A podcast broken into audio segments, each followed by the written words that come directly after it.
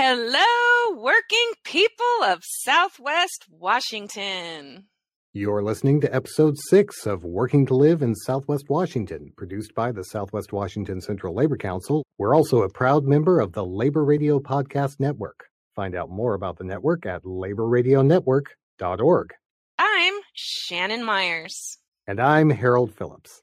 And before we get started, we wanted to remind you that the views and opinions expressed on the show are not necessarily the views and opinions of the Southwest Washington Central Labor Council, its affiliates unions, its guests unions or employers, or even the spiders hiding in their bedroom in the corner.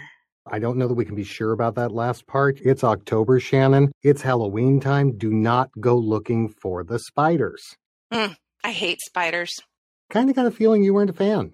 Mm-mm. Now that we've gotten that out of the way, Shannon, I don't know about you, but my social media feeds are blowing up as the election gets closer. And some of the stuff I'm seeing is just crazy. Oh, man, it is coming all over the place left side, right side, middle. I don't know what to believe. People are getting mean and angry, and it's really starting to destroy relationships. And you don't even know what's real and what's not. And we're all fighting about it.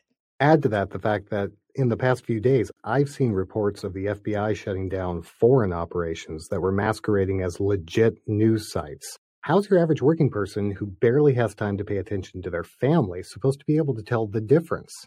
Luckily, we've got three media professionals with us today to try and answer that question. First off, let's welcome Tim Gordon. He's a news reporter from KGW, and he's also the SAG AFTRA shop steward down there. Thanks for joining us, Tim. Nice to see you guys. Glad to be with you. Tim, what is your beat? What's your general assignment? I live up in the Vancouver area, so I tend to do a lot of stories up this way, but I really like stories that involve people. You know, any chance I can get to humanize a story and get to someone who can share with us what's going on for them is interesting to me. We also have Katie Gillespie, who until recently was the education reporter at the Columbian, and she's now the incoming administrative officer for the Pacific Northwest Newspaper Guild. Thanks for joining us, Katie. Thank you for having me. Are you still at the Columbian? October 10th is my last day, and then I uh, start up at the News Guild on the 13th. And we've got Suzanne Sutherland, who is a communications professor at Clark College. Thank you so much for joining us, Suzanne. Yeah, thank you. I'm glad to be here. It used to be we had three TV networks and a couple of radio stations. And now, when we talk about media, it's all kinds of different stuff, right? Right, yeah. Social media. Some people even consider graffiti media. The social media, major networks, uh, radio, newspapers, magazines, the music industry is considered mass media. All of those messages that come from the outside and influences every day, that's mass media. Tim, you're in television news. Katie, you're in print journalism. Have you guys been affected in your professional lives by some of the misinformation that seems to be swirling out there? Yeah, absolutely. Absolutely. We have. For me personally, I'm confronted a lot more by readers who doubt the legitimacy of the work that we do. It's definitely a major part of our industry right now. Right. And the ugly irony is that it goes right to the top. You know, we got a president of the United States that um, from the beginning is called generally trusted sources of news and information fake news because it doesn't suit him. you know, we hear that we're fake news, we're villainized, while there's a lot of fake news out there that's not coming from good sources. And a lot of people are buying that line. So it's a huge turnaround and it's a tough thing to go up against. It's useful, I think, to understand at least to some extent, why this is happening. There are so many different media outlets and there's so much competition to get the audience between those media outlets that it's really the dramatic story, the polarizing issues. Those are the things that draw people in because one, they don't really require a lot of thinking. You can cover that stuff really quickly. And then two, it's more exciting. The impact is that we are looking at issues as either right or wrong. Either you're with me or you're against me. Either you're pro choice or you're pro life. That's a, abortion, gun rights. Those issues are very complex. And we've deteriorated into either being one or the other and choose your side. You don't really have to think about it. And you can also find the media outlet that will confirm your bias right away. I have a question just being a consumer and not in communications. Are you sure? You're doing a podcast right now.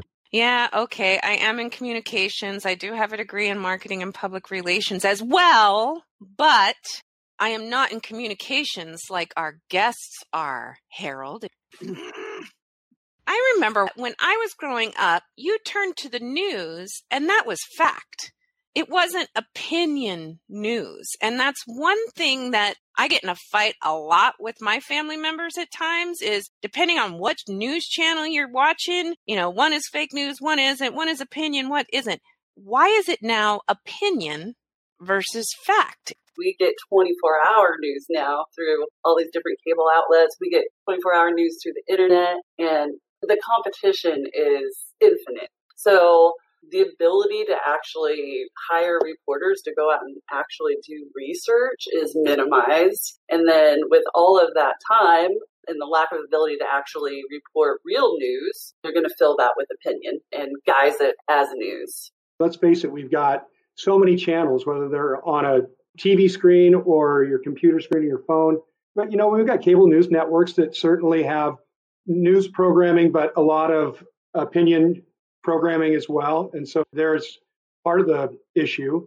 And then off to the internet we go. And as Suzanne was saying, there is so much information there, there's so much competition there. There is a lot of stuff that's just not news, or it's one of the things to watch out for. It's got a nugget of truth. That's what gets you in. And then there's a huge amount of disinformation involved in it. I think there's a really interesting intersection here of the labor conditions for journalists with what we're talking about. It used to be that newspapers were like the Columbian, where it was a local family who'd owned it for decades or more than 100 years and was fully invested in that community. And now we're seeing massive media consolidation with billionaire hedge fund owners that stand to make a profit. We have a lot of news organizations that have incentivized, for example, the number of clicks that a journalist gets on their story or have tied pay or raises to these sort of arbitrary numbers that are deemed to be what drives revenue. So the disinvestment in good journalism is really systemic in our industry. And this is the thing that we've seen in all industries, and it needs to stop. Yeah, agreed. when it comes to conglomerates, I think we're down to about three or four different mega conglomerates that control the majority of media that we consume. And yeah, it would be great if we could stop it, but I think we need to take responsibility as individuals and seek out those more credible media outlets like the Columbian, like your local newspaper, like your local TV news, and then check on those internet sources as well, because I don't think the conglomerates are going away. So when you talk about fact checking and finding reliable sources, can you maybe give some of our listeners ideas on how to fact check and maybe where to go? Yeah, it's easy to say check your sources, but when there is such a torrent of information and things are obscured and you've seen the same story coming from multiple places, that can get pretty hard. So how do you go about checking your sources?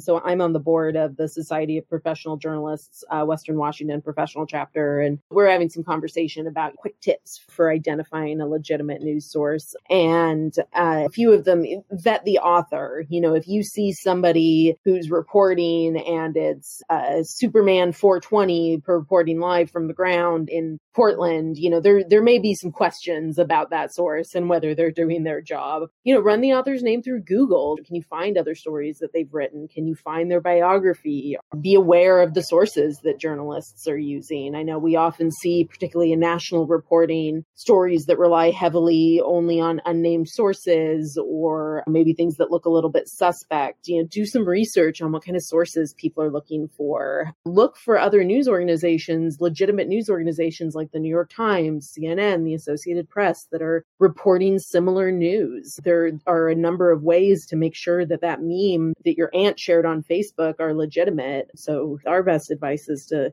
do your homework and make sure that you're not getting duped by by what you're seeing out there. A lot of media scholars would advise us to look at most of the news that we're exposed to as infotainment and that most of it's really there to entertain or to make us feel a certain way or to confirm, like I was saying before, our biases. I think trying to locate those credible sources and sticking with those and pairing those with other strong sources is a good way to go as far as making sure that your sources are legitimate. You know, regardless of whether it's accurate information or not, we're human beings. We're ruled by our emotions a lot of times. And let's face it, the internet has shortened our attention span so much. And you're cruising along Twitter and you see something, it sounds right, and you share it. But you really need to do more than that before you do because you could well be sharing information that's not accurate. So, you know, you really have to read beyond the headline. You really need to read the entire article. You need to fact check it, like Katie was saying. And there may be, again, a nugget of truth around a bunch of BS. And slow down, read the whole thing, and be sure you want to share it before you do.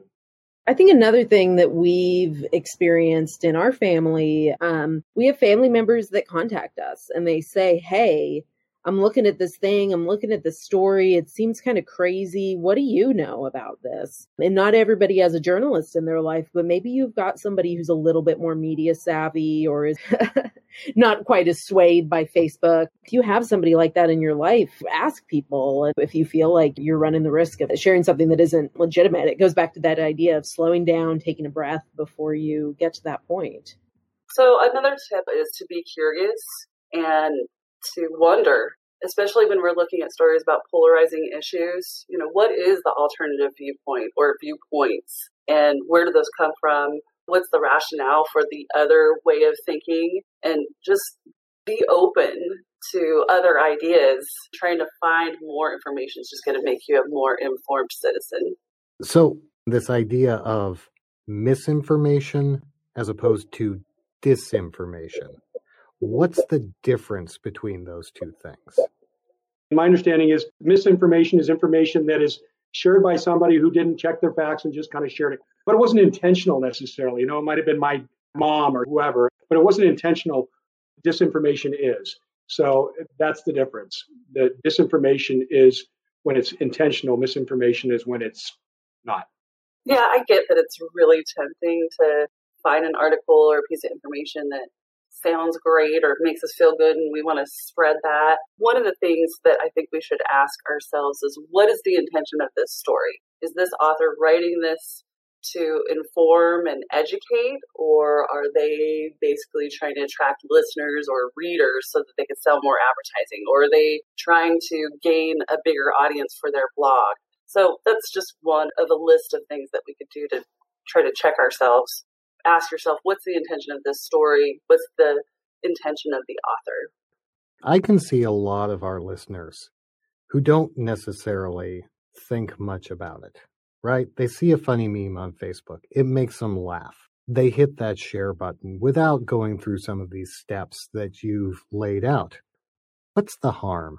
I mean, really, what what's the big deal? I'd say the harm is you're continuing the problem that's out there. If you're not looking at what you're doing and you're sharing information that may not be true. It may feel good. I mean, we're learning more and more that the algorithms of these social media groups, uh, they support our seeing what we want to see and what makes us feel good, but may not be based in fact or may not have been researched or may not come from a reputable source. So I think that's the danger. We're all emotional creatures and that's good. We should feed our positive emotions and we all want to feel positive but you, know, you don't want to do it at the expense of being part of the misinformation or disinformation problem. We develop and build our identities with our communication, with how we communicate and what we communicate. And I think most of us want to be seen as honest, legitimate, intelligent human beings. And once we start forwarding or sharing things that are inaccurate, that starts to take a toll on our reputations and our credibility. So ultimately, who's going to believe us if we continue to share inaccurate information? Suzanne, bringing it into the personal. I think that is a great sentiment to go out on. But before we wrap this up, any final thoughts you want to share with the audience? I know Shannon's going to have one because she always has a final thought. I don't have a final thought. It's all you guys. I would just say slow down and be kind to each other. And thanks you guys for putting this on. If more media outlets were organized and writers and reporters would have more job protection and they could actually report legitimate news instead of this sort of trash news that attracts a lot of people.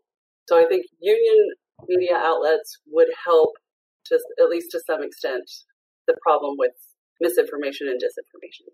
Yeah, um, unionize your newsroom, and if you want to do that, you can call me in a couple of days and subscribe to your local newspaper. Right they on, really sister. So organize, so organize, organize, organize. Support your local paper for sure. These are the reporters that are going out and telling our local stories, and they're the hardworking people in our communities. So, yes, support your local newspaper and your local stations. And she said she wasn't going to have a final thought. I knew that wasn't likely. Well, thank you so much for joining us and for sharing some of these tips with our listeners. I really hope that they take them to heart. We want to thank Suzanne Sutherland, Professor of Communications at Clark College, Tim Gordon, news reporter at KGW and SAG AFTRA shop steward, and Katie Gillespie, who is the outgoing education reporter at the Columbian and incoming administrative officer for the Pacific Northwest Newspaper Guild. Thank you so much, everybody.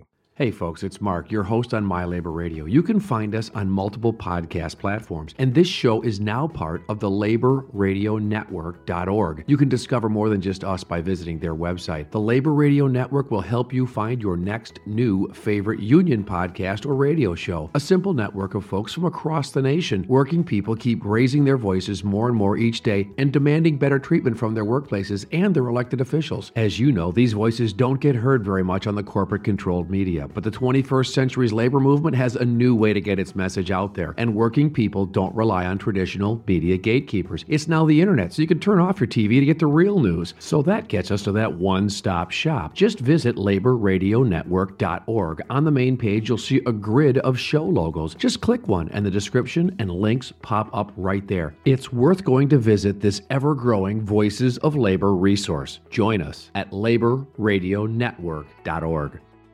Someone else who's very concerned about getting the right information to people and making sure that discourse is civil is history professor Donna Sinclair. She's also running for the state legislature in the 18th district. Thanks for joining us, Donna. Hi, Harold. Hi, Shannon. I'm excited to be here. I just want you to know. And we are excited to have you. Donna, how does you being a historian fit into this idea of being a smart media consumer? That's a great question. As a historian, what we do is look at primary sources. Primary sources are the materials that come from a time period. So that means that we're looking at the news from the past, oftentimes, um, both the fake news and the real news. And so being a history professor means that you are essentially trained to read through those documents to determine what's happened, what's true. So one of the best skills that a history student comes out of a degree with is the ability to read several documents, corroborate their evidence, and glean from that what's true and what's not true. History is not about opinion. It's about documented evidence that tells us about what's happened in the past. So that's my short answer, but get me started and I'll give you a longer one. Now, how is your training as a historian going to be applied to your job when you get elected to the legislature? Again, historians take thousands and thousands of documents and look at them in order to draw conclusions, to figure out what has happened in the past. And they learn to do this in a systematic way. They learn to actually find out what happened first, what happened next, right? So when you have thousands of documents that you have to condense into something like a 400 page book or a 200 page book, it requires you to really dig in and figure out what's important about that that's what you have to do with public policy too. You have to talk to a lot of different people and you can talk to them about their experience. And that's something that I've done. But you also have to know what are the laws? What are the rules and regulations? And how do those things fit with people's experience? Again, we draw from all of these pieces of evidence in order to really determine what's happened, how it's happened, why it's happened and what it means. I think the same kind of skill set really applies to being in the legislature. I know that it takes a lot to step up and run for office in our community. So tell us, why are you running? Well, I'm running for office because I care about our communities. It really comes down to that. And at the very beginning of this, when Harold introduced me, he said that I'm someone who cares about civil discourse part of what happened for me is I saw the breakdown of civil discourse in our society. People were just hammering on their own issues, not talking to each other. It was divisive. And then I realized that at the local and state level, our representatives were entrenched in ideological positions rather than working on behalf of the community. Right around that time, there were a lot of people saying women should run for office. My mother did ask me several times to run several years ago. And I said, I have no desire to do that. I do not want to be a politician. I have no desire, but I have a background and experience that really prepared me to do this kind of work. And as an adjunct professor, I had some flexibility. So I started getting involved in the community about four years ago. I decided to run for the school board because that's a natural fit for me. And it's great experience to take to the legislature. So that's why I decided to run. I care about the community. I want to create a better future for all of us here in Clark County. And the 18th is really affected by everything that happens. Where is the 18th legislative district? Can you describe it to people who don't live up here?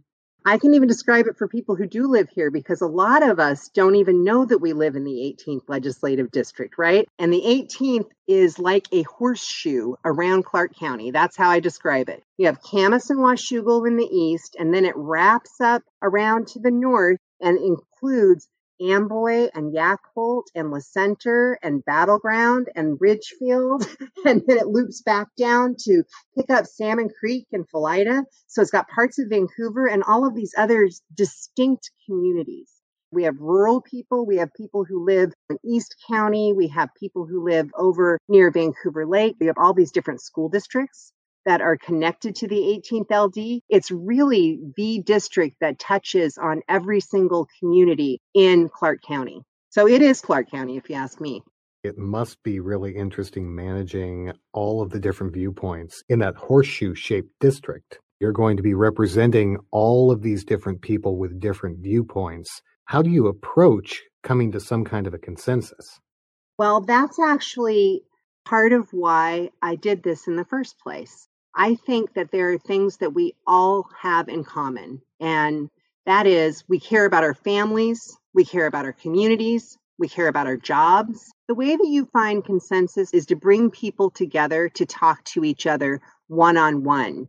I've done that for years. I'm an oral historian. I helped to organize a series of programs with the Clark County Historical Museum called Clark County Stories. And we brought people together from all around the area to talk about issues like migrations, for example. We had a big migrations forum and we had people who came from very different backgrounds to talk about how did you come to this place? And when you start talking about people's experience, their personal experience, they find out they have a lot in common. A lot of us from the labor movement go up to Olympia and we have lobby days where we go up and we talk to our representatives about what is important for us. I have yet to have an appointment set with any of my representatives in the 18th. And they always instruct us to leave our questions with their office, and they never respond to us. We understand that we don't always have the same views, but I think that if you're going to represent the whole community, like you said, you need to be taking appointments and sitting down with all avenues. Is this something that you are willing to state that you're going to visit with everybody in Clark County as a community and and not single out others that you don't agree with.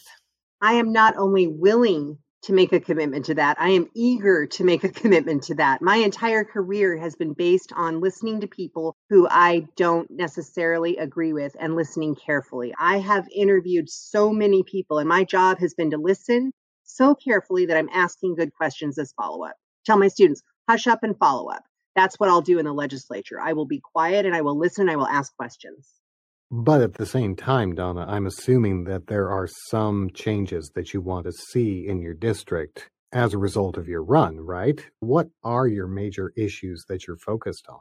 My major issues are affordable and accessible health care, better public schools, and I'll take my education experience there to work on that, and an economy that works for all of us, right? I used to be a waitress. I spent most of my early adult life waiting tables and taking care of kids as a single mom. So I know what that's like. So my goals are really to marry things like economy, healthcare, and environment all together and really work toward getting a North County Vocational Technical School put in place. Um, I think there's a lot of opportunity to do things that have to do with green technologies, for example, and construction in North County, not just at Cascadia Tech in Vancouver. We need to look toward the future.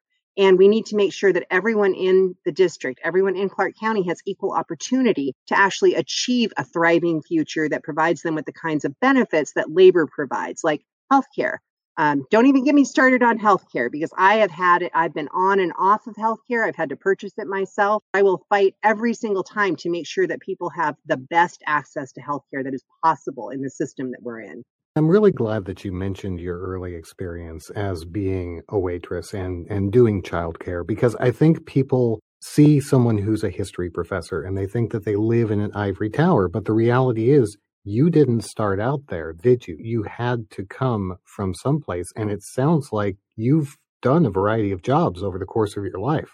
Well, I grew up in a family that had a restaurant in Long Beach and one in Vancouver. And at age 11, I started bussing tables, washing dishes, then became a backup cook, and then I became a waitress. And while I was a young mom, I was waiting tables um, till I was 30 while I started school. By then, I was divorced it took me until I was 50 years old to get a PhD.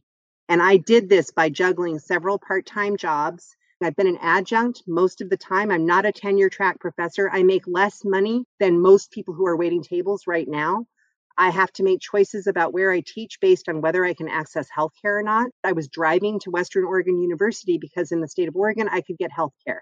Even though I love WSU, go Cougs. We have such a dysfunctional healthcare system that someone who has a PhD is hired as a part time worker at a university that really likes me because the jobs that are full time with benefits are limited deliberately. I hate to hear that this is happening in our educational system as well, because we know this happens in all kinds of corporations where they keep people at a certain amount of hours, just under enough to where they're not qualifying for benefits. And then they say, hey, go on down to the state plan and hook yourself up with some benefits. And who is paying for that? The working people. Yeah, but you think about stores like Walmart doing that, not a college. It is not the employee's fault that they don't have health benefits. It's the fault of the employer and the corporations who are not providing benefits for those employees. Well, the reality is that around the country,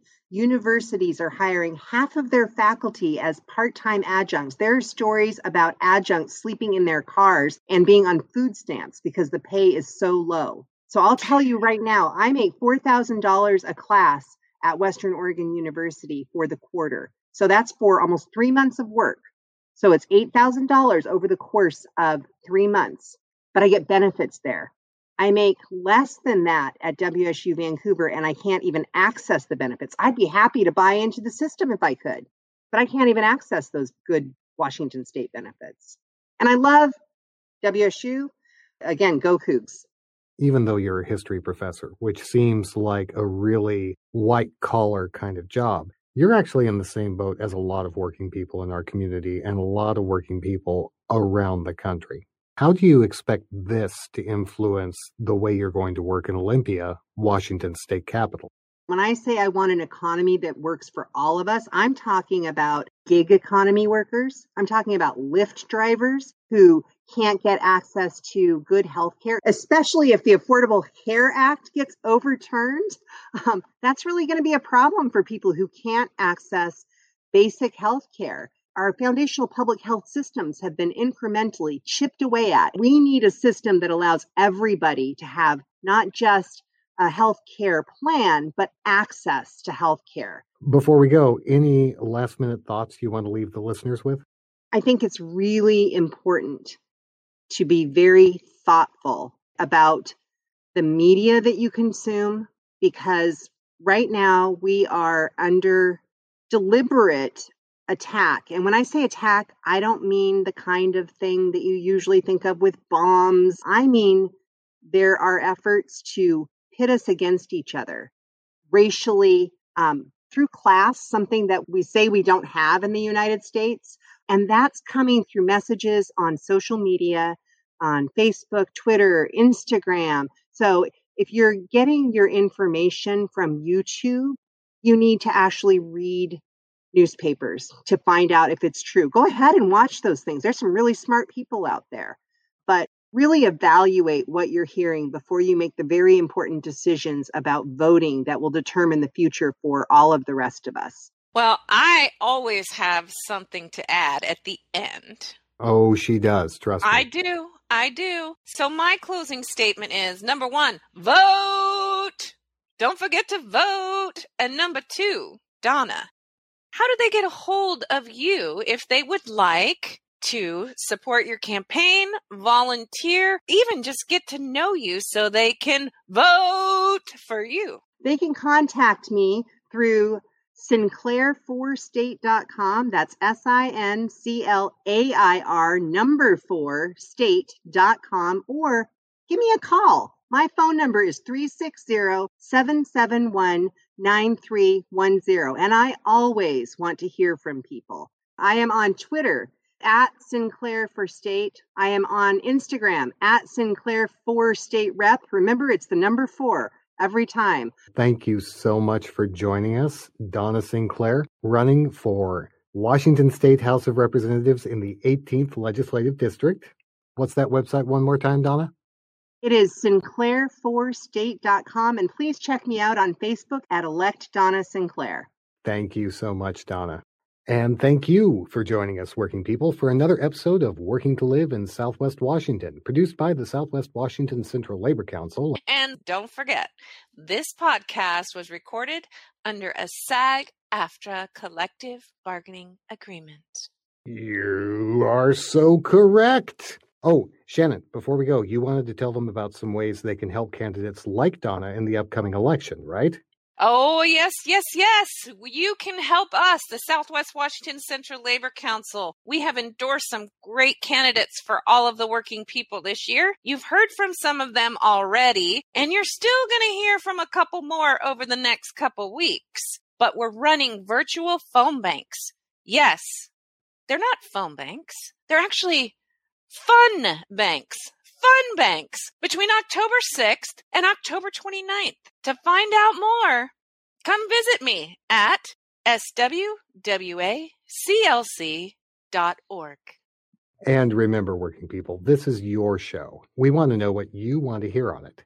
Email us at podcast at swwaclc.org or find us on Facebook, Instagram, and Twitter at swwaclc. And I know you listeners want to make me happy. So subscribe, hit the button, subscribe, and then pass it on to your friends and family. Thank you. And give us five stars or thumbs up or whatever your platform of choice gives you. One more thing. Look, it's okay to be passionate about the people you support in this election and your side of the political argument. But remember, we're all on the same side. We're all Americans, and facts matter be sure you check your sources before you share that thing online. Misinformation might make us all feel good in the short term, but it damages our country and our communities in the long run. Or you could do what I do, which is I post pictures of my cute little chickens and bunnies and kids and support my local candidates. Or you could do what Shannon does. Either way, we'll see you next week.